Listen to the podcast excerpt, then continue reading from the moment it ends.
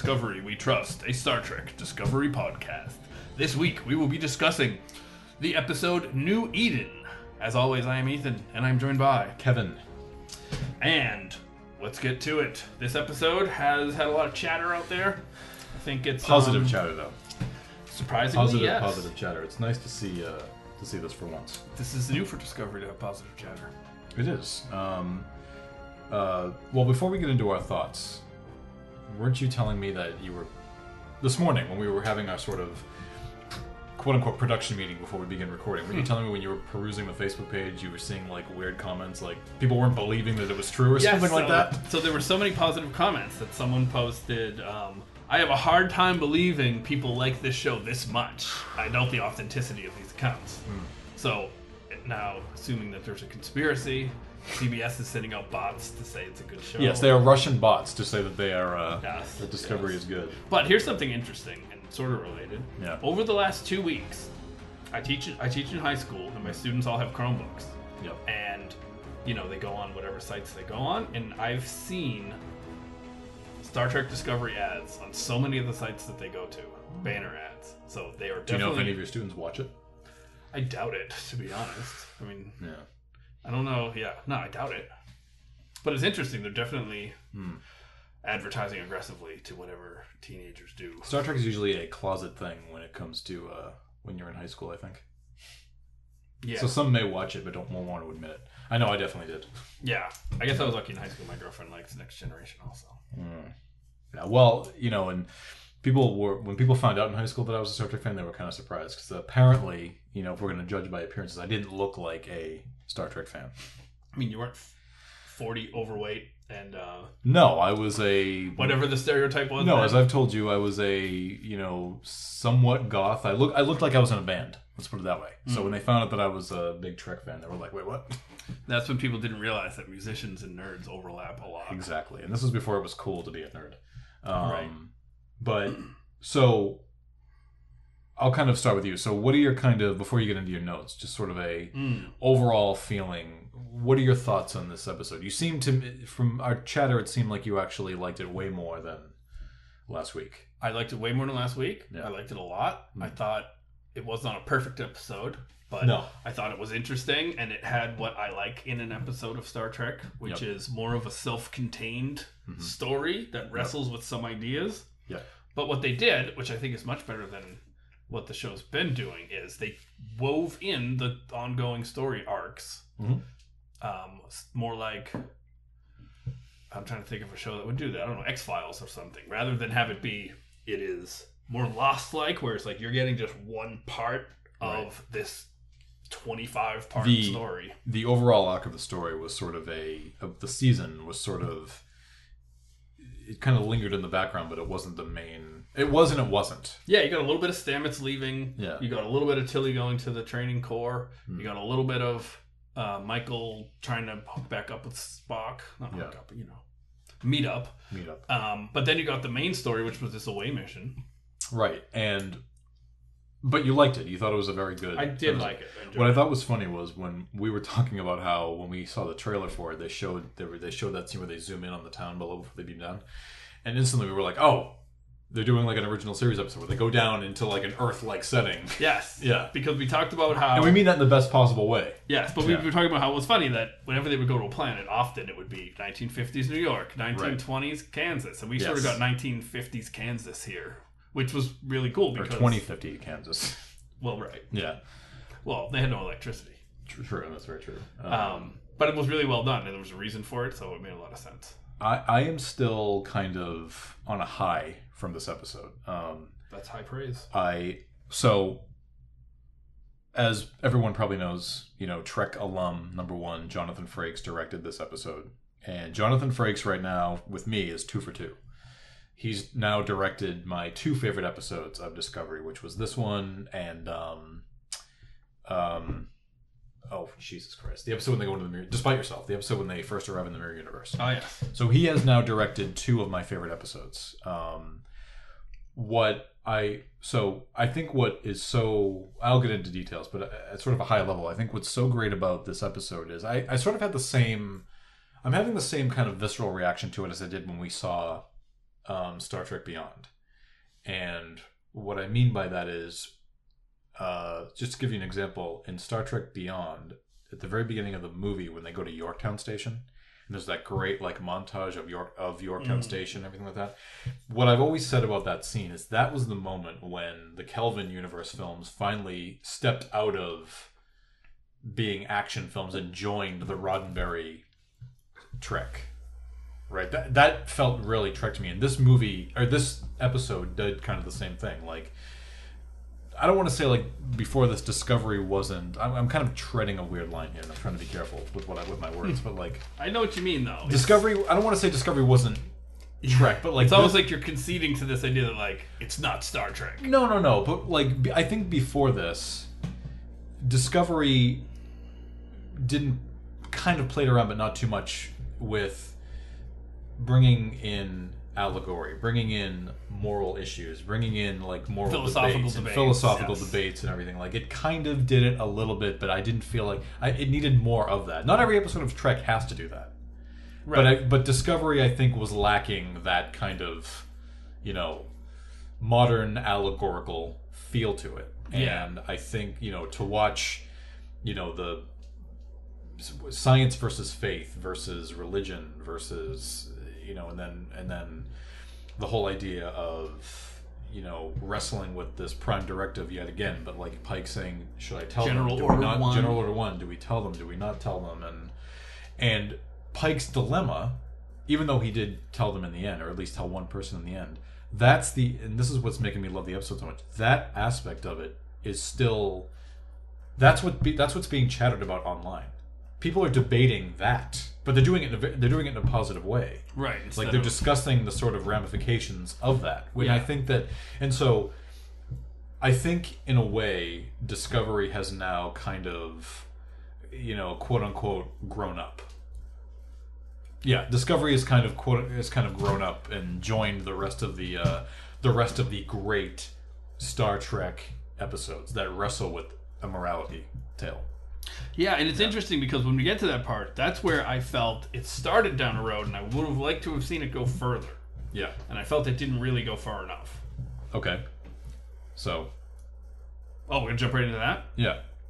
Okay. Or well, well, okay. So, um, actually, yeah, jump into that because you make me. I, I want to know more about that. Okay. you don't mind. So let me find it in my notes here. He's flipping the page. Okay, um, so it gets into essentially Burnham and Pike are supposed to be our two opposite sides on this argument. Right. Um, but Burnham is so aggressively dismissive of their religion, even to their faces, Yep. and and that doesn't cause much of a debate there, which I would have liked to have seen. Um, she says things when they're telling her about the fact that they were saved, they were rescued by their faith at the last moment when they Yeah. were being attacked. She says, "But haven't you explored any rational explanations?" So in other words, dismissing that they said all of our gods helped us, and that's Right. why we're here. So haven't you explored any rational explanations? Like Like- seemed very dismissive and very aggressive. Right. Like she. In other words, like wrestling with the idea, like even though everybody by Trek's time is is ag- agnostic would be the right word, right? They just don't. Religion's not a thing. anymore. Uh, or am I use, not using the right word? I guess maybe atheist Athe- or agnostic, where they don't know. Or And Pike is sort of maybe suggesting the idea like maybe there is. Well, that's the thing, I feel Pike of- dances- She's trying to be yeah. Pike dances on that line. Well, because he said his father was a scientist, but also studied. religions. Yeah, Yeah, So, so there was he- a lot of debate in his household. Yeah, so he knows about religion. He Yeah. knows about science. Yeah. Um, but but he never takes on the full role of the sort of believer. So you wind up having someone who's totally dismissive, and then someone who just is sort of like, he's willing. "Mm, He's willing to be like, well, don't write it off because we still don't really know. yes, Yeah. and It's almost like the equivalent of like us saying like, do aliens exist? Well, we don't know. I mean, there's no evidence to suggest yes or no. It's just sort of like he's Pike is more willing to be sort of open minded. yeah, I guess so. seems Actually, you make a good point. Yeah. Pike is the agnostic. Yeah. who doesn't know, and uh, Michael is the atheist because she says to them uh, when when she is trying to get him to allow them to bring them back to modern Earth. Right. She says, "Don't they deserve to be integrated into modern society?" Which was interesting too, because again, totally dismissive of what they had going on there, as if as if So this life is garbage, and let's. But then she says, "We need to tell them that their faith is a lie," which was incredibly surprising to me. Um, and then so Pike says, "Can you prove that?" I need to. So with you saying that, I need to draw on two parallels. One, and I, we talked about this briefly, is um, I was a big fan of the show Lost, and that was a question that they always wrestled with on that show, science versus faith. You had the character of John Locke, who was a man of faith. Jack, the lead actor, the lead character, was a doctor. He was a man of science. And the two of them were always sort of going at it back and forth. Like John always believed that they were on the island for a reason. That everything was happening for a reason. And jack was like trying to find a logical reason for all of it. Yeah, that's that's a good point. Because Pike even said that. yeah. Isn't it possible we're here for a reason? right. And the character on that show that they met with down in the town was named jacob which is a character on lost. Jacob was the kind of watcher of the island Good point. I hadn't thought of hope that. i'm not spoiling lost for anybody who may be just getting into it but Yeah. um, but the other thing that you bring up is when they say uh, shouldn't we bring them back shouldn't we integrate them into our society everything like that the, Yeah. That's also a parallel to the episode of Enterprise, Terra Nova, where they find, where they go to the Terra Nova colony and they find the descendants of those who stayed there, and they're led to believe that humans are the enemy because they think that humans destroyed their colony. And there's a great scene with Archer and T'Pol. Archer wants to educate them mm. and bring them back, to, and T'Pol's saying like, "What do you want to do? Do you want to bring them back to Earth, teach them how to act human, eat human food?" And Archer's like, "You're damn right." And T'Pol's saying, "This is all they know." Isn't that interesting that you have the Vulcan there? Exactly. The one who's making the most sense, whereas here you have is the human making the most sense. Right. She's sort of telling him, and this is before there's a prime directive at all, but she's the one telling him like what you want to do, what you're thinking about doing is dangerous. What they have down there, this is all they know. Right. They have a in this place also they have a thriving community. Right. Um, everything seems essentially fine. Right. It would seem cr- crazy to bring them back to Earth. Doesn't make any sense to me. Right. And so, and that sort of leads into the whole idea that, and this is some of the other chatter I've been seeing online about how, in other in past Trek episodes, like the one I just mentioned, through other series, they there are times when the crews have come across humans that were out of time. Most in most cases, before warp drive was even invented. You know, but but it was usually like, oh, you know, they were in cryogenics or they were transplanted from this place to that place, and um, the crew has no problem telling them, no, this is how it is now. We're traveling through space. We have warp drive and this and that. Like when Janeway uncovers Amelia Earhart, she tells her, but you know they were cryogenically frozen.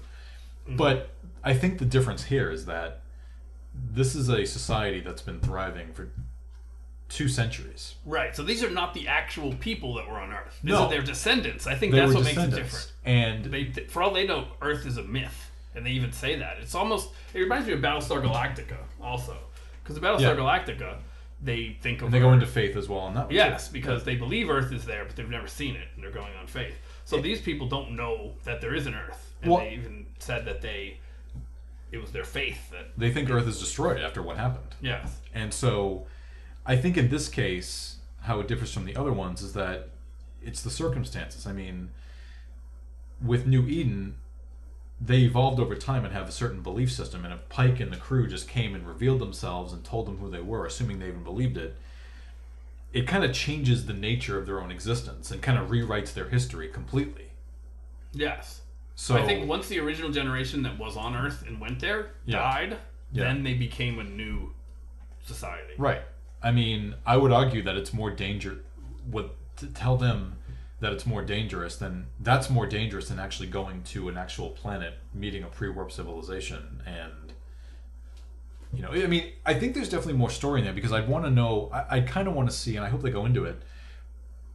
What happened right after they arrived? Uh, yeah. you know because by the way this is the just a little bit to back up a little bit you know these are people who were on earth in the year 2053 and they were transported out during the Third World War, which has been alluded to multiple times in the franchise, and Yes. they were kind they were kind of they were taken out of there at They the last second. or Right. Who Them, knows? their their whole the church. and it seems like it was instantaneous. It was, it was right before like they were about to die from several nuclear explosions being several nuclear bombs being dropped on their heads, Mm-hmm. but um, and so yeah, and so they they don't. It'd be interesting for me to see what happened moments after that. Right, because You know? as we see, they've. And I thought it was very interesting how this was done. They have a combination of the major world religions Right. because they had people of all different faiths, so they couldn't really pin it on one faith system that did and this. you have said you studied the historical aspects Well, I took a class, yeah, of on- religion. Yeah, yeah, yeah. multiple religions, yeah. Yeah. So, and it goes back to sort of the theme of the episode, which is uh, sufficiently advanced technology would seem like magic to um, to people. Comes Which is Arthur what- C. Clarke. Which is what Picard said similarly in Right. We'll get into Contagion, that which we will get into in a little while. But And then Pike says that the the evolution of that is that um, any extraterrestrially advanced Mm-hmm. technology would be indistinguishable from God. So obviously, if you are taking refuge in a church and a nuclear bomb is dropping, and you are instantly transported to another planet away from danger, uh, miracle would definitely be the first thing on your mind. So absolutely, that makes a lot of sense. you begin to think, especially at that time. I mean, where religion was still active and actively practiced. I'm sure, like you would think that, yeah, this is a sort of religious. Oh, a god does exist. Yes. An angel just appeared in front of me yes, and then we. and took me out of here at the last second. Yep. Yeah. And because they had people of all different faiths, they decided to combine all their religions, Right. which was very interesting. And you had the stained glass windows and whatnot, which um, is almost like a, a Unitarian Universalist or something, which is a denomination or religion that sort of mixes. They take a little bit from all the religions. And I will say, just kind of as a side comment, you know, when at the end of the episode, when Pike is watching that footage from the church from the time, I mean, and by the way, that's the first time in the franchise history we've ever seen anything from World War Three. We've never actually seen the conflict sort of in action, and I found that to be, for some reason, it just kind of struck me. It's very unsettling to. I find it very unsettling and very kind of difficult to watch. In some ways, it left it kind of left a bit of a mark on me a little bit. Yeah, it was a, Yeah. a good depiction of people that are a group of people that know they're about to die. Yeah, it's an extremely disturbing. It's very. It's the first time like a Trek episode has really kind of disturbed me a little bit. Yeah, it's true. Often Yeah. there's sort of a It's painful to watch in some ways. yeah. They often don't do that sort of terror well Yeah, in the past. yeah, on the shows. That's true. Um, yeah, so it would be interesting to see when they first arrive because I wonder how they just came to that agreement of Hmm. All the religions. Because knowing what we know about religions and how they interact, I'm sure it wasn't a smooth transition to accept all of them. and I'm hoping like with these short treks, like that is something. And that's kind of my hope with that with that series. Like they can sort of go into these little story threads that we, they can expand upon a little bit. Not necessarily do an entire, you know, 45 minute episode, but hopefully we can get a little bit more of some of those plots that require that could maybe be mined a little bit for more story. Yes. Yeah. Um, and I think it's very interesting that they they take now we mentioned last week that or yeah that it's great that we're starting to get the crew more involved. Yeah. So this one we have Lieutenant Owosekun Mhm. and And she was fantastic. She was fantastic. She was great. and she had lines and things to do, which was great. But Yeah. here was something interesting: is so uh, Michael said that she would be perfect on the away mission because she grew up in a Luddite collective. Hmm. Now the Luddites were a group of British textile workers in the 1800s who like the legend has it that because they knew technology and factories were taking away their jobs they were anti-technology. They smashed the machines and they Mm. fought against uh, the advancement of technology. But it came to just mean anyone who rejects technology so it's interesting to think that there would actually be luddite communities still I was gonna say it's interesting that that would that communities like that would still exist Yes. in the 23rd century, so that tells us that where because we technology often is ever present. Yeah. we like to discuss what's going on on earth because we never get to see that No. in Star Trek. So maybe some people are not fully on board with this, you know, brave new world of technology and um, Yeah. I, would actually be more convinced that those communities exist actually not long after World War III, because you have to assume with World War III, technology was the reason Yes, that happened, makes sense.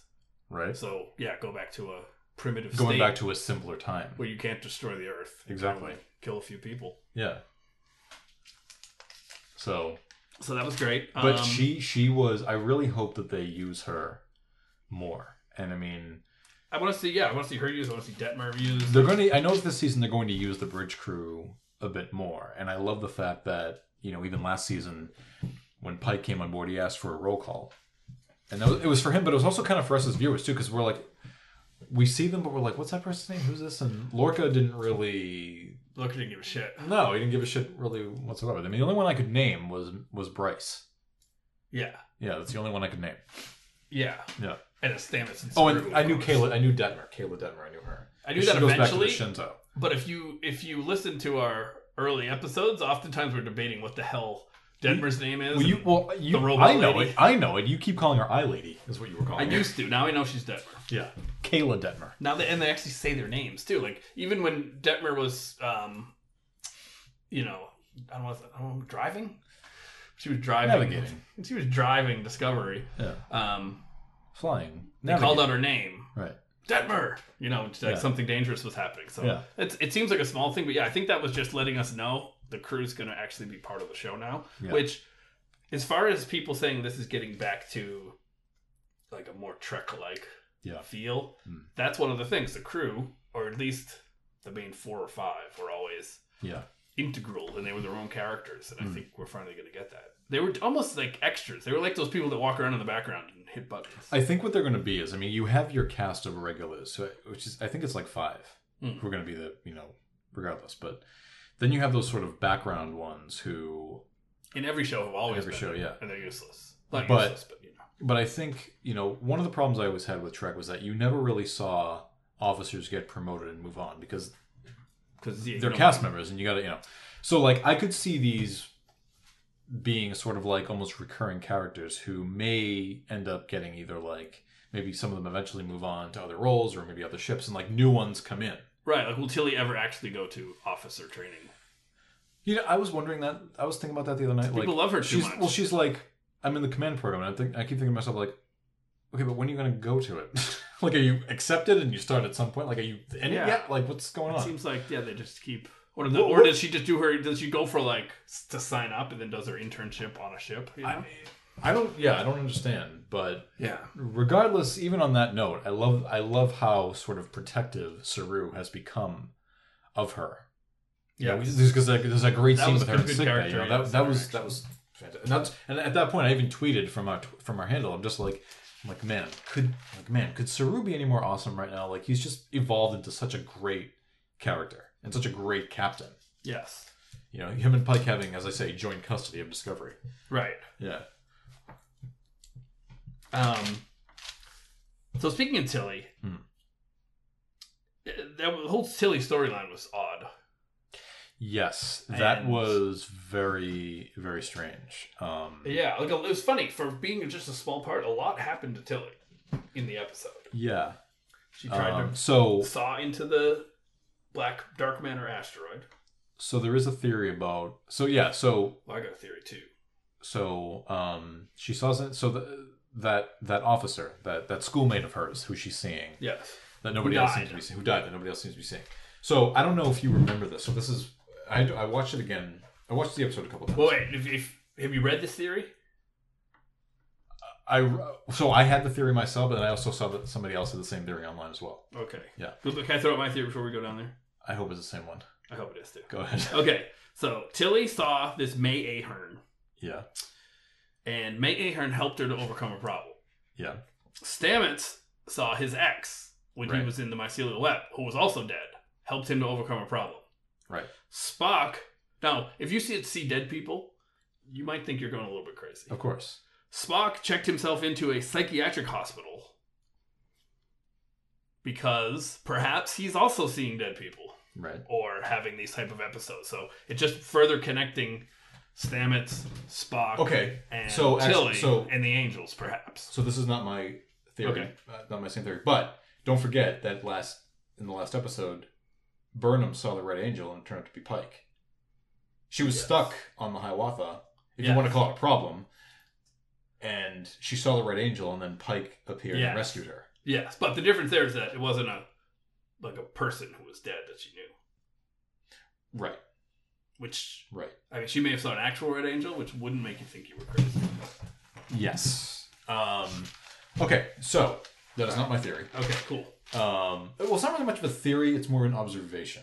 Let's put it this way. So, more about who is this? Why is Tilly seeing this person? Right. So, I think your theory may complicate it slightly, but who knows? Do you remember at the end of last season when they shut down the spore drive? A piece of it landed on Tilly's shoulder. One of the, like the mycelium, a piece of the mycelium. Uh, no, not at all. So he, I, I, you got to go back and check that out. So when they were shutting it down, I'll take your word finally, you saw some of it drift and land on her shoulder, Okay, which was kind of odd. Um, odd. especially since nothing's happened with it since, unless this. Unless, yes, That makes sense. So I remembered that, and I and I thought to myself like it could have just been a cool symbolic way to end it, but it just and I didn't think much of it after that. But now that this happened, I thought, could this be tied into that? Could she have a piece of the mycelial network in her, and she's seeing somebody who's dead, the same way Stamets is seeing Culber, who's also dead? yeah, Because even when they did that jump for this one, and he just kind of stormed out, even though we didn't see it, I was assuming, oh, he's probably seeing Hugh in there someplace. yeah, Yeah. I, um, I hope that's untrue, kind of. Or, or here's the thing: if it is true, I hope that they're not really connecting with dead people through the mycelial web. I mean, even if it's true, I still think there's something, even if that's not what it is, I still think there's something Yeah. going on there. If they're hallucinating, I'm fine with it. If they are connecting, I'll have to. They really have to write it well for me to Right, be on board. right. Um, yeah, so I don't know. So uh, we'll see. But I have a couple other more theories I want to get to, but I want to be sure that we're still, we're kind of in sync with our theories. So you have notes, I don't. So Oh, um, yeah. There. So we're past the main things, I guess. Well, first, I wasn't sure why Michael was hiding the fact that she saw the angel. Yeah. She sort of said it at the end Hmm. when she said, um, because I thought maybe I was hallucinating, but still, it doesn't make any sense. She seemed very protective and like secretive about that, which I didn't understand the motivation for. Yeah. Well, they, we've seen in the trailers them referring it to the Red Angel, but we haven't se- seen them. And we're not at that point in the show yet where they're actually calling it that. Right. Right. Yeah. So. But when Pike asks her, "Is there anything like you need to tell me?" Hmm. and she she has a quick flashback to it, and then makes up some story. I didn't. I just yeah, it just it, confused me because to I me didn't why know she why she withheld that information. Yeah. What's the what's the worry there? Um, I can't and I can't remember if we saw anything like that in the Spock flashbacks with her. What do you mean? I don't like if we see if she sees a glimpse of anything of the Red Angel from uh, when she's with when they're two when they're her and Spock are kids. The flashbacks to those. To Oh time. right. Um, so I don't know. Um, Yeah, I don't know. I don't know. Um. And then I just have little things like, like Michael saying uh, she was raised on Vulcan. yep. She looked to be about 13 when they got her. That's still bothering me a little bit like for some has some- reason. Yeah, like you feel like she has had a, she had a life before that that she would probably have a full memory of. Yes, it Yeah. sounds strange to say I was raised on Vulcan. Um, More like I moved to Vulcan when I was almost an adult.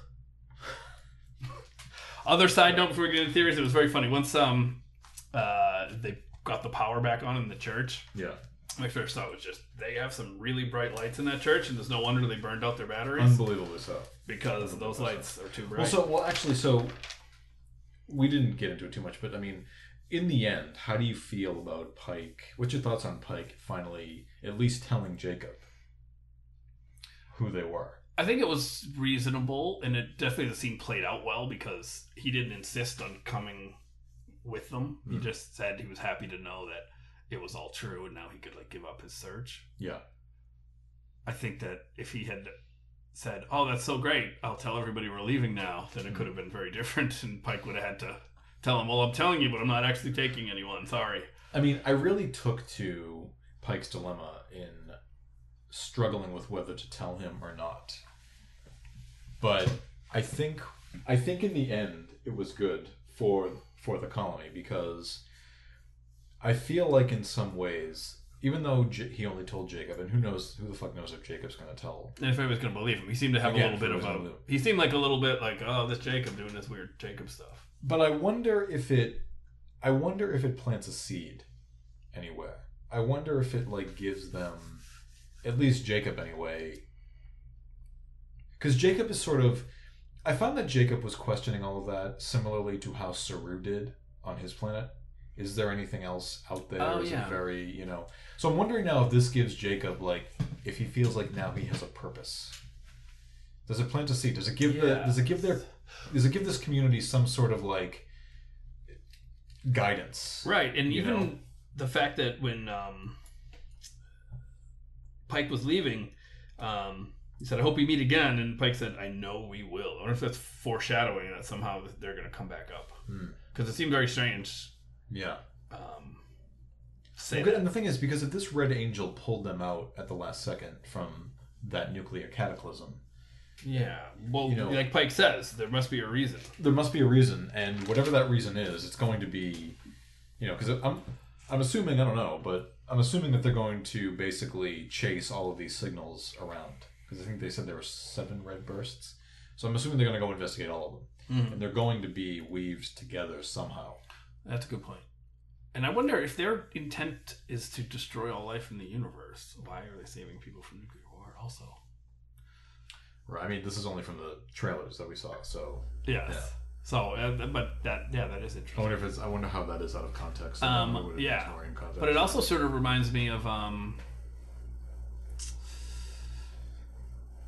uh, what was the episode where Pike is is kidnapped? Uh, no, the cage. the cage. What? Because we know, why don't you kidnapped and put in a cage? right.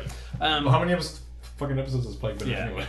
but um, That one with Pike. it's because if they are so powerful, it's almost as if they have their little petri dish, or it could be one of those cases. This come up in Star Trek a lot, where these powerful aliens have a little petri dish of, oh, we're playing with you humans to see what happens when we, you know, put you in different environments and things. Yeah. So I wonder how that could be part of Well, I wonder if, you know, what if each burst is a different angel? it. And hmm. maybe the angels are like warring with each other or something like that. I don't know.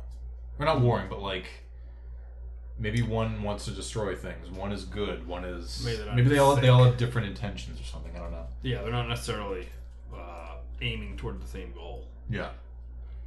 It's interesting.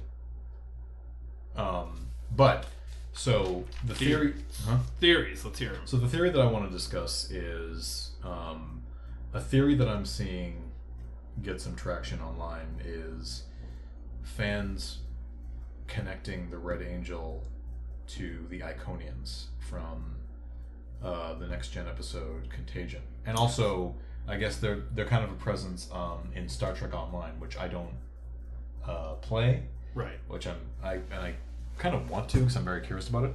But apparently, because the Iconians appear in the game as well, Mm. and they actually have a they're they're they have a vague similarity to what the Red Angel looks like, at least in the stained glass. Yeah, they sort of 'Cause have with those- next gen we didn't see the Iconians. They have like a sweeping back fin thing. Yeah, yeah, yeah, yeah, yeah. Um, and i- in the next gen episode, they, you know, the Iconians were an ancient race that sort of travels through travels different places using portals and whatnot. So, Or I mean, it's maybe it could be, but like, it's too. It seems to me sounds very kind of generic. Kind of. It doesn't sound specific to well, to that they sort of look the same. They use in the game anyway. They can move between places almost instantaneously. Right. So, so that made me think to hmm. add on to that is I wonder if they also are accessing the mycelial web because that's another Right. way we know you can move instantaneously from one Right. place to another. Right. Perhaps Discovery's use of the mycelial web has activated these Iconians. I mean, in the same way that it was used to accidentally transport them into the into the mirror universe, and sort of building the case as to why the spore hu- the spore drive is not a good technology. Because if, if, that, if it's causing this red angel shit, Yeah, and it caused the the dark universe shit. it's like, no, guys, we're not using it to get Voyager home because it's going to cause all these problems. Yeah, no, Yeah. it's not worth it. It's not worth it. So That's a very good point. and they do say that this season is going to be solely focused on like placing where discovery fits in the canon of everything Interesting. So, I mean, that's a theory we're just kind of coming up with as we discuss it right now. But Yeah. that's kind of Makes a lot of interesting sense. that that could be what that is. That does make a lot of sense. Yeah. But what we that still leaves us is I think it's interesting, and I, I would think it would be kind of cool that if it did connect. Now here's another case for it connecting. Is in the episode which I just watched today. I'm sure I'd seen it before, but I had no memory of it. Um, Picard. Contag- contagion. Yes, Contagion. Picard says some version of the line that, um, oh, he said something like, our technology would seem Yep. magical to cave people on Earth. And I said that, and I, I said it a couple weeks ago. I, I didn't get the line right, but I was I was discussing that line. I couldn't I, at the time. I'm like I don't remember what episode that was, and then Right. and it's weird that it actually came from that one. So I, maybe that kind of reinforces. Could it be the that's that's a huge Maybe- I don't know. I don't think it's an accident that they would have yeah the exact version of the same line in Hmm. the two different episodes, yeah? I mean, he's not quoting. or not exact, but Picard's not quoting anybody, no, no, no. But but I mean, it's, the not too same- far off from the Arthur C. Clarke quote. Right. It's Yeah. the same exact ideas in both of them. Right. So Pike, and Pike's quoting that line directly. He's quoting directly from Arthur C. Clarke, which is fun that they bring Arthur C. Clarke into it, just because you know it's Right. Mm-hmm. Arthur C. Clarke. It's great. But I I totally buy the Iconium because of the line. That's what put me over the edge. Right. I Because they've made some references to other series, Mm-hmm. and usually they've been true, right? They have, but let me ask you this: How now? How do we? How do we reconcile this? Because by next gen's time, we were kind of discussing this already, but before we began recording. But how do we reconcile this by, um, if it is indeed the Iconians? Okay, we don't know how this is going to play out, but let's just. How do we reconcile this by next gen's time to say, well, the Iconians did such and such a hundred years ago with the USS Discovery. I mean, I know the real world, the real world, re- the real world reasons why they can't do that, but Because it didn't happen yet. Exactly. Um, well, I think that's easy, I, and I like the model of um, uh, on Enterprise yep, with um, what are they called? Gold-plated Latinum people. Ferengi. Thank you, Ferengi. My brain's not fully there today. Um, so with the Ferengi, they meet the Ferengi, but they never identify themselves as Ferengi. So they just meet some weird people. Possibly. Yeah. So they Well, the could thing is, we, the thing is, y- you would, but I think you would have to say that. But I think you would have to identify them because we never saw what the Iconians looked like on the Next Generation. So you, I think, yeah. Okay. I guess, but I guess the other thing would be if truly they do. Um, and I'm going by the shows. I mean, the the Yeah. game is not canon, as it were. I mean, what's Right. canon is what's done on television. So but if they truly do shelve the spore drive yeah. and classify everything that goes along with it, that might be one explanation. That's always the catch-all, which isn't very Hmm. That's satisfying. that's that's an explanation, but I but I don't. it's not a good. Aside from how they how they reconcile the mirror universe thing, I think that classifying things is just a very lazy. We're gonna classify the whole goddamn show. I mean, Essentially, it's it's Michael like hitting a reset button. It's like no, it never happened. Spock, your sister's classified. You never get to talk about her again. well, that's. But at the same time, you know, the the sort of counter argument to that, in a way that I made to you, was, it's a big universe. There are a lot of Federation vessels out there. Are they all aware of everything that they have done at any given moment? And, well, there's a computer system that's But- pretty good. And when they encounter any species, they say on screen, "What are we Or, encountering or, now?" or and they'll say like actually, hold on. unknown species. Let me ask you this. So, when was the last time you on that show you heard a captain's log or a first officer's log? On what show? Discovery. I don't know.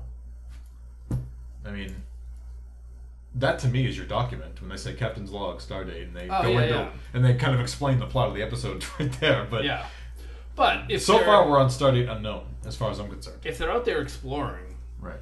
you figure part of it would be if they never encounter someone. I'm sure they just at least put it in a file and ship it back to, you know, Hmm. San Francisco for them to, know, do something with. Right.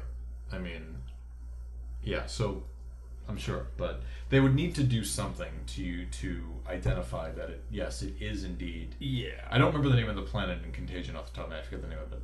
So maybe unless they identify. So okay, so that, maybe that's how they do it. If they identify that planet exactly, I think, Yeah. is it Iconia? It's got to be Iconia. Um, if they identify that planet exactly, they originate from this planet called Iconia or something to that effect. Right. That would do it. Then that would do it. Yeah, because Picard talks about how he's always had a fascination with Iconian archaeology. Hmm. So it would be strange if he was, you know, interested in these peoples, but never Right. encountered the fact that they had this interaction with Starfleet. Right. That would make no sense. No, and and and on and the Iconians on the show on on Next Gen were described as a highly advanced race, Yeah. Which, and that's why their be the technology wreaks havoc. That's why their Be- technology destroys the Yamato and wreaks havoc with. yes, and that's why it appears to be magic to them because it's so advanced. indistinguishable from a god, probably. Mhm. Yeah. You know, I'm beginning to buy into this a little bit more now. When I'm now that I see the parallels between that and Contagion, Yeah, yeah, it's gotta be. possibly. Yeah. But as great as that would be, now don't get me wrong, that would be fantastic. It, it would it would disappoint me a little bit only because I know now we sort of live in this world of you know franchises where things need to be connected to each other Yeah. and I want to see, and I'd like to see Discovery at least do something original and not connect it to, you know, episode like thirty-eight of Star Trek: The Next Generation from nineteen eighty-nine. Like, I, Yeah. you know, I want it to be callback's fine, but I want it to be its own unique thing. Whereas I think, that, I mean, there's nothing. It's funny that they are called the, um, uh, you know, there's nothing iconic about this. This is not a. It's so obscure Right. that I think it's, a great. It's not, it's- it's not iconic. It's Iconian. yes, exactly, which is funny that they're called that Right. because um, I think that's the right kind of connection. You take this little obscure thing Hmm. that exists in the in the in the universe, and then you use that. It's like that person I that it's like that insane theory I read last season about how somebody thinks that the mycelial network and Stamets is like somehow the origin of the caretaker for Voyager, and I'm like, I, what? like the caretaker's I don't know technology, huh? I don't know enough about that to chime in. And I well, no, I remember what you said about that because I mentioned it on an episode back then, and you were like, "You're," because I laughed at it. You, your exact quote was, "That's a really deep cut to build Yeah. an entire show around, like Yeah. something so obscure." That's true. yeah. But it's funny because I I don't know why that one sounded s- stupid, but this one sounds great to take a deep cut because you know this is not a you know I'm sure this episode is never on anyone's you know top ten next gen episodes. No, but I but I think but what what bugs me what I what I don't like about that is what the more you reference things like that, the more you connect to other shows, the smaller the universe seems to me, and that's I don't. It's like we know it's in the same universe. We know that yeah, but then when you Kirk don't, is coming. We know so you get this indie. right. So that's our option. Well, it's either this or the Xindi. That's our option. I mean, and No, I'm- I see your point, but then at that but, point, but I'm one of those people. I'm the like the only person who does not like that season of Star Trek. I don't mind the Xindi. Yeah. Um, but but then you open up that question of like, well, how come we never heard of them later? Right. So that's another thing. We have enough alien species that we can encounter, Right. and I think there's there's so many that don't get used, and I think that's When you don't get that, you know like the Andorans, Andorians. Andorians. You know I like the Andorians quite a bit, and So much so you they should say, show up. So much so you couldn't even say their Yeah, name right. well, I, li- I do like that though. When we don't do that, we get the Xindi. Which is, I mean, so it's either this or the Xindi. Like I like how that's the option. Wow, that's making me. Uh, it's making me laugh hard. oh, we're getting tired and punchy now. Um, I guess, but at the same time, it's like, does that make Contagion all the, any more interesting if that's the case? Does that make that one episode more interesting? No, and that's the thing. If, as That, long that- as it that works, they- there is an entire season of Star Trek that exists for Yeah. this one little Right, episode. but as long as it exists on its own, right. it doesn't matter. If, Okay. if you had to know that episode for it to like for you to fully get the impact, then that would be stupid. But I think it's going to work completely on its own, and it's a little Easter egg for those of us who are you know like i- into if this stuff. if that is the case, Hmm. okay, if that is the case, excuse me, I'm moving my chair. I know what to know what to do. If that is the case, yes, that to me is the equivalent of we stole the Death Star plans. Oh, by the way, there's a whole there's a whole two and a half hour movie about this. well, I, I, Go see, watch it. For me, it's not because stealing a Death Star plant. Everybody knows about stealing a Death Star plans. That's like a major plot. But point. but but it's it's a line. nobody talks about the Iconians, Icovians. Iconians. yeah, see, I can't even say it. But I don't think anybody did that about the Death Star plans either. I don't think anybody ever said there's a whole story in there someplace. No, I don't no, think no, a fan but- was wondering about that. But I mean, Obviously, a movie executive did, but yeah. The difference is that, to me, those were only movies, and we only had so many hours, and every plot point was a big deal. right. Where Star Trek does so much that this, yeah, this species was mentioned once, hmm and it makes sense that if they were around, they would be around at other times. I, I think I think it's I think it's kind of a gray area because uh, you probably don't think so, but because on the one hand you you say, oh let's connect it, let's make this connective tissue with some obscure episode of the Next Generation from thirty years ago, but then it, so it looks like okay now Discovery is you know oh Discovery is part of the universe this is great. But then if you do something totally new, then it's like, well, how come we never heard about this on Yeah. all the other shows? Yeah. But even now, they'll say, well, how come we heard about it, but they didn't hear about this exact event? Right. Um, yeah, that's definitely why it's different. But also for the Death Star is that when Rogue One was sold, it was like, hey, remember the Death Star? Yeah, this is stealing the Death Star. Nobody said like, hey, remember, that? Iconians? remember season two, episode ten of Next Gen? Yeah. Now you're gonna know what happened. Well, if that's really. the case, obviously somebody did because they wrote the damn thing for it. Yeah, but it wasn't the main push of it. They weren't selling it like psyching people up and selling it all and like, now you're gonna know the backstory the Icovians. The Iconians. yeah, see, I still can't say it. I, That's the difference to me. It's just a fun little thing if you want to find it, but it doesn't matter. you don't think it hurts anything? Don't think it hurts anything, unless it does somehow. Unless we watch I know we're only we're only two episodes in right now, but Yeah. So like another thing about the Death Star, like we know the impact that we know how why the Death Star plans are important. That's why it was lazy, sort of, because they don't have to sell us on the fact that the Death Star plans are important. They still have to sell us on the fact that the Iconians. but there was never a threat there to say they're not going to get them because we know they got them. yeah. So I guess there's not a threat that the Iconians are going to destroy the Icovians. Iconians. Icon. That's what I said. You, said, Iconians. you keep saying Icovians. It's not, there's no V in there. Just put that to one side now. So the Iconians. I lost my train of thought. so the Iconians, the Death Star. Oh wait, we know the Iconians are not going to destroy all the life in the universe. That's what we we already know that. We knew the Xindi weren't going to either. Did we though? They were so close to Earth. But yeah, yeah, you're right. You're right. So, in a way, it is similar. I don't know why we're now debating the similarities or differences with Rogue One, but somehow we went down. That No, because I said it's just I you're remember. building a whole season behind like a behind a 45 minute episode of Trek, eh, which But, yeah. may, I I don't even know if you are, but you know, I'm just I don't saying. think they are. I think it's just a minor reference. Yeah. I'm aboard. Keep it up. Keep up the good work. yeah, Akiva Goldsman or whoever's writing this stuff. Kiva Goldsman, Yeah. yes. So I don't know. I mean, we'll have to see how this uh, how this plays out, but I mean, if it does wind up being the Ico- the Iconians, fine, whatever. But I'm still gonna be like, this is a, this universe is getting smaller and smaller, man. Like, let's Is it? I mean, I mean, well, all right. Let's put it Okay, this way. If I had if I had one complaint, if I had one complaint about Discovery, yeah. if I had one complaint, it would be kind of like this stupid fucking Halloween movie that you know how much I hated. I loved it. That's a whole other podcast episode I could rant on about because I'm such a big Halloween And Solo. fan. You also didn't like Solo. I didn't finish Solo.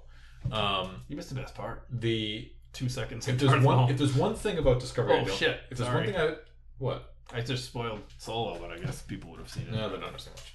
If if if there's one thing about Discovery I don't like, and again, similar to the first Halloween, to this new Halloween movie, is that sometimes it spends too much time connecting itself, making references to other show to to the other shows. Mm-hmm. When you had the overlap of Next Gen, Deep Space Nine, Voyager, specifically that time period, even though they were all set around the same, Yeah. took place in the same span of time. Right. It was it was rare that the, that the shows Yeah. Acknowledged one another. Picard dropped Sisko off, and that was it.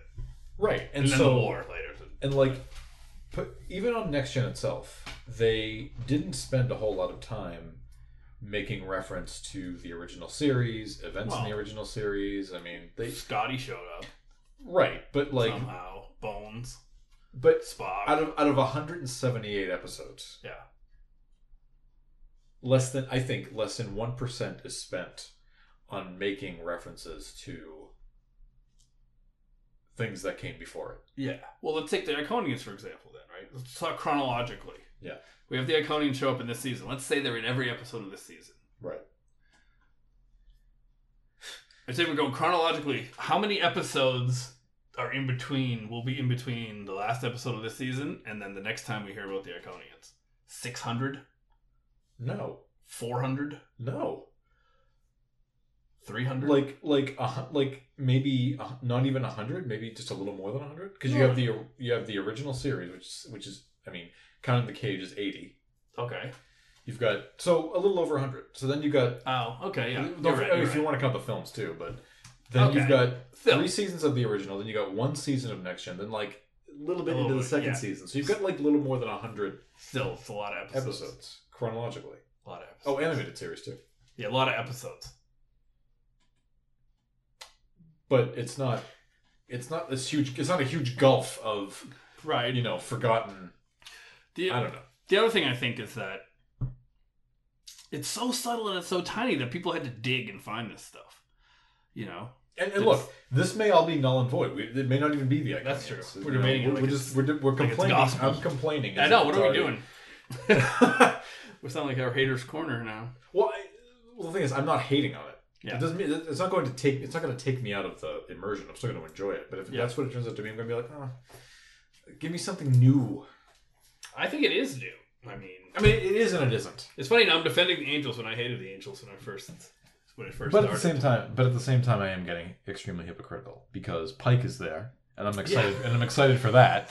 right, And we're getting a history on a character we don't know nothing about. and that's more of a right. Big deal, more of a Death Star planned kind of thing than I, the mm, Iconians. I, I maybe I guess I don't know. Nobody's ever discussed the Iconians. I'm sounding like a Episode. I'm sounding like a politician. I'm getting hypocritical here, but yeah. um, maybe maybe maybe it's because it, it would just be too much. Too much what? You got Pike and you got the The Enterprise. and you- Iconians are the straw that breaks the camel's back. maybe I don't know. Because I mean, it's being that it's All right, discovered. honestly, honestly. who who knows how many references they'll do from now on, from here on until the. But before this theory came out, when, when was the last time you thought about the Iconians? I When it aired originally? I wasn't watching it then because I was. Okay. Well, when you first watched it in the 90s. I, I when I watched it last time, which is probably a few. No, when I watched it before we did the last episode, because I mentioned it a couple weeks ago. So that was the last time I watched Oh, it. yeah. Well, you Yeah. know what I mean. It's not a touchstone of Trek lore. and that's why you think it's okay. yes. But for some reason, the caretaker theory sounds insane to you. That's Well, that's just 'cause- no, that's that's not 'cause- obscure either. Only because the idea of it, and it, whether or not it was a reference, the whole idea just sounded stupid. to me, you know, that's an opinion. but, but what I'm saying is the pilot that that's not obscure. I'm just focused on the word. I'm focusing on the Okay. obscure. What's, that, what's obscure? Oh, Pike? No, if it if if if the mycelial thing and Stamets ended up becoming the launch pad with the caretaker that gets Voyager lost in the Delta Quadrant in the first place, Yeah. even though Well, you think it's you'd they- say it was stupid, I would. but that's not obscure. Like Oh, it's obscure Like and Contagion. stupid simultaneously. the Angels are obscure and pretty okay, so that's why. oh we're not debating this. Like we're just No, we're we're, just having laughing. We're laughing at, this, at the absurdity of this whole thing. Um, it's the fun of Star Trek. it's the fun. It is the fun of Star Trek. Well, and in participating in and the thing is in participating in conversations online like on reddit and chat rooms and whatnot you know we're all beginning to we're, we're getting into this like spirited discussion of like what's fun about trek what's really fun about being fans of trek is that is coming up with reasons coming up with your own head canon and coming up with explanations as to why things work Yeah, and you, yeah, and head headcanon, you know, it's like only what you know is in there. Right. Yeah, I mean, it's trying it's trying to reconcile the um any potential inconsistencies within the franchise that you may. Exactly. And that's across. why Yeah. like uh, most of us are not walking around the Iconians in our head headcanon. I wasn't. Oh, They are not iconic aliens. they were not iconic aliens. They were not like the Andorians or the Ferengi or anybody else. Um. Oh, another note I had just as a side note, which is really funny. The Yeah. whole thing where um, Jacob finds their technology, Mm. and then the little girl has the phaser, and then Pike gets shot with it, was just so silly looking. yeah. Like, why did he shoot? Why did he? I have to get the phaser out of the girl's hand, so I'm gonna like dive and grab it and then throw it on the ground and land on it. Yeah, I don't know what that was supposed to accomplish.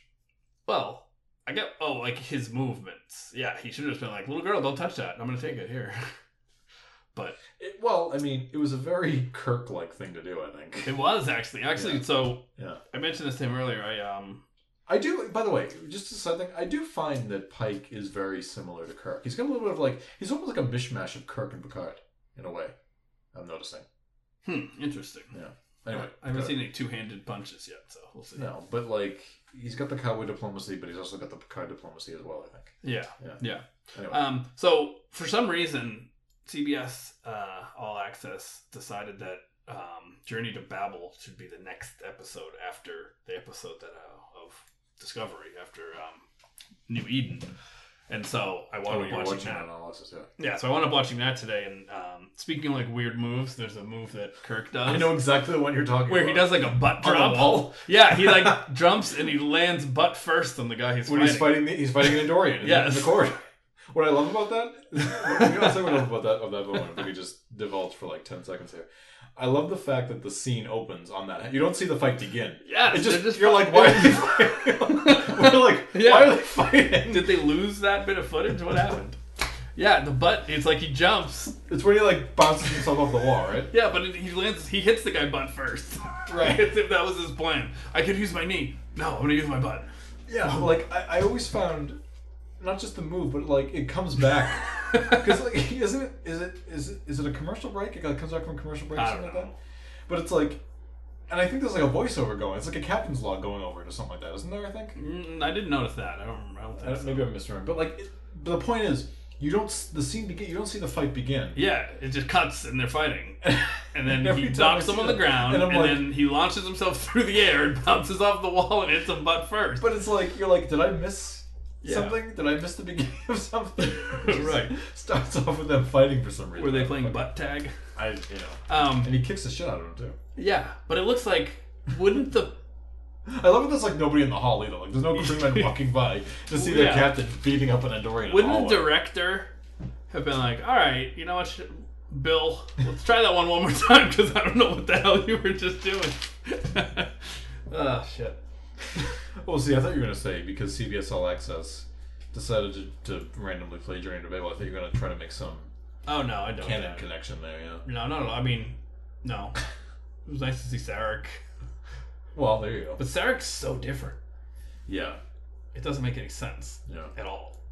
Yeah. I don't know. Oh, shoot! Though I guess they can't talk because he says he hadn't talked to him in 14 years, Right. They can't. So they. Actually, well, that's the episode where they first talk. yeah, yeah, yeah. Yeah. So that makes sense though. And, because- and and actually, if you if you like, did you sit down and actually watch it? Like, how far did you get? I probably got it halfway.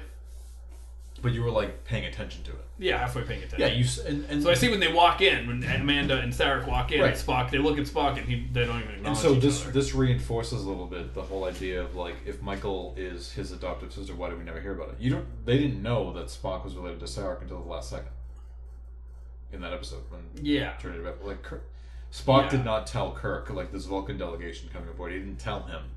he didn't volunteer the information and say this is my father coming because Kirk said to him, Right. "Would you like to go down and see your family, see your parents?" And he says, "Ambassador Spock, Ambassador Sarek, and Amanda are my parents." Yeah. It was like a big reveal. Yeah, yeah, yeah. And I never mentioned Sybok before five, so yeah, um, which by the way, I wonder if we're gonna get any mention of it'd be pretty cool. I did see it on Twitter. Um, someone, some writer saying like, "Yeah, I can't spoil anything." You know, that could just mean I'm not going to comment. Can I, let me let me just make one more observation about this whole spoiler thing. You know, I watch a lot of interviews with the actors and the producers of the show, and they do this Facebook. So After Trek is now no longer a thing. They do, they do Facebook Live events the day after, Really? called the Ready Room, which is a good title. And in watching them talk with the producers and watching them talk with the actors, and they say, "I can't reveal anything. I can't reveal anything." I'm just like, you know, great. Yeah, don't spoil anything, but it's like you're giving me the idea that if you say one thing, CBS is going to come and shoot and just and just like murder you if Yeah. they even suggest anything. Well, yeah, they always are like, "No, I'll get in trouble." But yeah, Yeah, I, I mean, they do. I think they do, do have things in their contract. Maybe I don't know. they must, but like it just seems. But then ve- there was when Tom Holland spoiled Infinity War, but nobody noticed. oh, did he? Yeah, some interview, No. He said like I he like listed everybody that died or something. I mean, I'm not saying. and then and then no, it was really funny though. So he he says who dies or something crazy like that, and then uh, Cumberbatch was there, and Cumberbatch played it off like it was a joke. He's like, yeah, right, okay, and covered of it up. course, that actually was. But that actually is what happened. I forget the specifics, but I mean, I'm not saying, hey, Rebecca Romijn, come out and tell me everything about number one and spoil the entire season for me. But it's like yeah. Oh, that's interesting too. I sometimes I can't even answer simple questions. did you see when you go to um, Discovery on All Access? No. Rebecca Romijn is there's like four characters, and Rebecca Romijn is one of them. On the outwork. Yeah. Yeah. Yeah. Okay, I just noticed that. Yeah. It was Um, interesting because we still haven't seen her. I'm yeah, I'm actually so there's no real indication when we're going to see her yet. Although there was a production, there was a photo of her. It's a, I don't know if you've seen it. It's a photo of her sitting at a table with Pike, and I think the um, the metadata for that photo was episode two hundred four. Okay, cool. So because we didn't see the Enterprise this week, so we don't know where we don't know where the Enterprise. It's being towed back to space dock, but they're going to obviously meet up with the Enterprise again because we're gonna, we have we have to see her. Yes, right. Yeah. Um, and I don't think he's going to start bringing his own crew over No, I don't think so. he yeah, Um, respects. The but you know what? Just if I could just mention something about the Enterprise very, very quickly. Mhm. Um, in having a discussion on Reddit about again the consistency in visual appearance of Discovery and not you know not matching everything else around it. You know, I was saying how like yeah, if you really because someone was talking about like you know the canon connections and whatnot and saying how and I kind of got into it with somebody online. I was kind of getting really I kind of went off on somebody online a couple like last week about this because they were saying like how Discovery violates canon left and right. And I brought up the point of you know, the other shows have done that too. Mm. And I just went on a list of saying like, you know, Next Generation did this and DS9 did that and this movie did that. And go, why is that okay for them to do that? But you know, Discovery was and I get a, and of course I get a bullshit answer. Right. So and some and there's two different there's two different kinds of canon in my opinion. There's there's the narrative canon, the storylines, Uh-huh. and then there's visual canon, Yeah. right? And really, if you if you think about it, Discovery is set between the original pilot is set between the cage and set between where No Man Has Gone Before. And yes, visually, it does not look like it matches those shows at all. Yeah. And we've been over this a hundred. We have been over this sometimes. And the real world reason is it's 2019. Yeah. It's not Yes. 1964 or And- 66. Another thing is that Star Trek did not have like a I don't know how to say. Like, somehow Star Wars they try to make things look like Right. the original as Well, I much as wanna- possible because the design was Well, I want to ask you about that in a really second. good. I I want to ask because you're the Star Wars guy, but I want to ask you about that. Ask you about that in a second. But where I'm going with this is I'm not, and I'm not regurgitating. I kind of am, but this is not where I'm going with it. You know, everyone was kind of slightly up in arms that the Enterprise had a little bit of a different look to it, and I'm beginning to think that maybe we won't actually see the inside. the bridge of the Enterprise. I mean, we saw the we saw the entrance of Spock's quarters, but like you know, maybe we won't actually see see that. Yeah, It's kind of like the safest bet to kind of. Yeah, and I guess if I mean, if it's only gonna be, would they build it for like one scene? They probably yeah, would actually. exa- but- well, they would need to build it, but make sure that it could get repurposed later on for other things. Yeah. you know, so it has to have a long term life to Yeah. it. But I mean, they did it for In Darkly. yeah, but you could definitely. That was two episodes though, but still. You could definitely stay true enough to the original look, but still, you know, Right. discoveryize it. Right. I would like to see it. I mean, yes, I would like to see it. And as we were doing the cage commentary last week, we were like, yeah, we looked at the original, like, yeah, I mean, it could just Yeah, the design of it cage, is the layout's going to be the same. in the cage. It's not as bad as it is in the original series proper. Because it's not as no, colorful. because it's muted, it's silver, it's black. You just Yes. need. I mean, and I think I even said on our commentary for that. I'm like, they'll probably just add like, I think it'll look bigger, yeah, and they probably just instead like add big touch screens and yeah. that. And But, instead of being like painted gray, it'll be metal. Right, Because that's probably what they were trying to imply with the painted gray anyway. Was that it was metal, exactly. And so, but instead it was probably plywood painted gray. or I mean, you saw the outside of Spock's quarters. The door was like red, so like maybe the Enterprise is slowly heading into the colorful. You know, or it's getting towed back to space dock, so maybe it's going to have like a refit, and it's going to take on the appearance of. Uh, we painted too. that's maybe that's what's going to maybe that's what's going to Imagine happen. that'd be great. Maybe that's exactly what's going to happen. Yeah, they have The this. ship's getting towed back to space dock, and Pike said with no estimate on when she'll be ready again. So maybe it's going to get spending too much time painting. The- it's going to take on the appearance of Yeah, you know I don't know, but we got a lot of new colors. Take you around. We get a lot of new colors, Pike. A lot of red. yeah. So I mean, again, it's not. But to wrap this up now. When you look at visual inconsistency like that with Trek, if if any, yeah. Why does why does Star Wars succeed at it in making prequels look like they fit before the Because all right, here's why. I actually have a good answer for this. Because other than it just being an artistic choice. because Star Trek, I mean Star Wars, did not just do the best with what was around. Yeah. They pushed it in a whole new direction, and they Right. got the exact vision that the director wanted in the moment. Like I'm sure if Roddenberry had his way, it would have looked cooler than that, but that was all he could do. Right. Whereas George Lucas made sure that it looked exactly the way it looked in his head, But when you look or at the the, designer's when you so look at- just him. when you look at the original Star Wars films, Yeah. and sorry guys for going off on a little bit of a thing, but we'll end this. Sorry, we're in the garbage time now. anyway. when you when you look at A New Hope and everything like that, I mean, it is sci-fi. I mean, it is a '70s sci-fi look. No, I just You don't think so? no, because if you look And at that's why you think it works. yes, Yeah. because if you look at seventies sci-fi like movies like Logan's Run, it looks way more like the original series Star Trek than it looks like Star Wars. 2001: Space Odyssey. Well, that's the exception because 2001: The Space Odyssey was the one that I was the model for what Star Wars did because they made it look So Star Wars does a very bit of a as a bit of a timeless look to it. yes because yes, and I I and I've actually did a thing where I, I mean, I'd say Trek has some of that, but not completely. I think Lucas actually took a lot of the look from 2001. There's even some shots that are Yeah. almost identical between the two movies. Hmm. Yeah. Yeah, so I think that it's just it just works better. But if you watch Rogue One, you'll notice that the panels and the the graphic displays are not as shitty as they were in the original trilogy.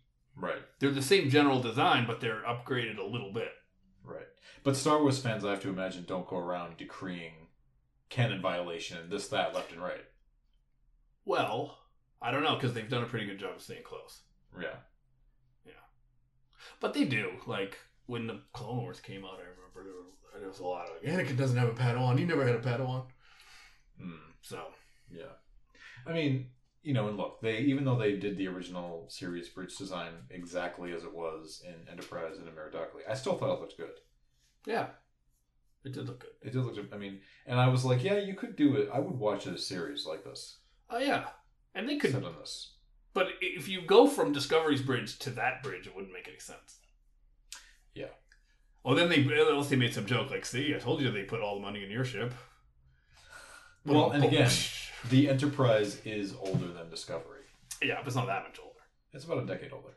Yeah, but uh, for it to look that bad compared to Discovery, it would be I don't like think it looks bad though. Well, not bad, but I know comparatively low tech. out, out of date. Yeah, I know what you mean. Out of date, as it were. Yeah, they're looking at like holograms, and then they go to Enterprise, and they're looking in the thing Spock looks in the little like, And, viewfinder. and, and Pike's uniform comment was their way of sort of getting around the. Yeah, and the fact around that like, oh, here's where they put all the money. Yeah, and I'd be okay with that. But uh, all right, well, we've definitely uh, gone on a bit of a. T- but I feel. uh, Well, we've definitely gone on a bit of a tangent here, but I think we've gone on some a good a good tangent. So, Totally. Yeah. We've So- um, and we've given you an extra, you know, ten minutes. 10 of minutes or so. entertainment Talking- on your commute. Talking about Star Wars, which To is sacrilege is. in these spots, but um, yeah. So you know, wrap it up. You know, it was an unex- it was really good episode. It was I was I was and really unexpected. I think to be you know to be that good. So yeah. we'll see where we land next week. It looks like the uh, Klingons and L'Rell are returning Yeah, I'm not. next week. So I'm not as excited. No, dude, especially what's his name. Seeing what's his name look like Aquaman now. You know their friend the Tyler? guy. Yeah, yeah, Tyler. Yeah. I'm Um, not yeah. excited to see Tyler at all. No, I did not just- miss Tyler. I'm not. The Klingon stuff was never really too compelling for me. Yeah, So I mean, I'm not. hey, yeah. but what they're doing great this season so far, so I'm sure they maybe they'll take it in a great direction. I just I want to see more episodes like this. Me too. So Me too. I wonder if it will take on the old X Files model of you get a like a standalone, a couple standalone, the one that ties more directly to the big arc, and then yeah, and I will say so far it was the it was the it is the in my opinion the best episode of Discovery. Um, That's my I think I agree with that. I think I agree with that. Yeah. So and hopefully, and I think it'll it'll earn its place in the annals of the among the best. Uh, well, maybe, but unless they outdo it. they might continue down this road of having these more Yeah, it's just like give us. Trek-ish. It's like when you do good Trek stories, like give us give Yeah. us more, and then. But here's another thing. I like that it's not every. If everyone was like this, you don't have to do it for every episode. then you know, Yeah. well, we just could watch uh, that Family Guy show. right. Which we won't discuss. No, I didn't even say it. No. So I'm sure it's fine. I've never seen it. I can't. Um, I can't So please send us your emails at indiscoverywetrust at gmail.com. yes, and, you too can be featured on our email um, beaming area part of the I show. forgot about that outtake. Um, yeah, I would say you know definitely email us to it because we definitely want to try to get an email segment going where people sort of write into us. Yeah, I even don't if want. it's I don't a want quick to. I don't want to write stuff and fake it like I've had to do on other podcasts before. But Whoa! I didn't know you were so unethical, Kevin. I did a Final Fantasy 11 and 14 podcast for a long time, and I used to we used to write fake emails to make it look like we were more popular than we actually were. Well, so this doesn't happen anymore. We know how unpopular we are, and we accept it. Well, no, That's we've gotten difference. some, but I, I'm would like to see more of this, you know. So, um, Yeah, me too. And even if it's a quick thing, you know, drop us a quick line. yeah, Tell us where. we got we got that really awesome guy. Couple. Tell us we're dumbos. so- It's fine. Or tell us you have disagree or you agree, whatever it is. Yeah, we'll just tell you you're wrong, so it's fine. Uh, I, will, I will hear you out. in I'll discovery we trust at gmail.com and you can tweet us at disco podcast also Yes. so uh, that'll do it for this week and we will see you all next Saturday. Peace out. LLAP.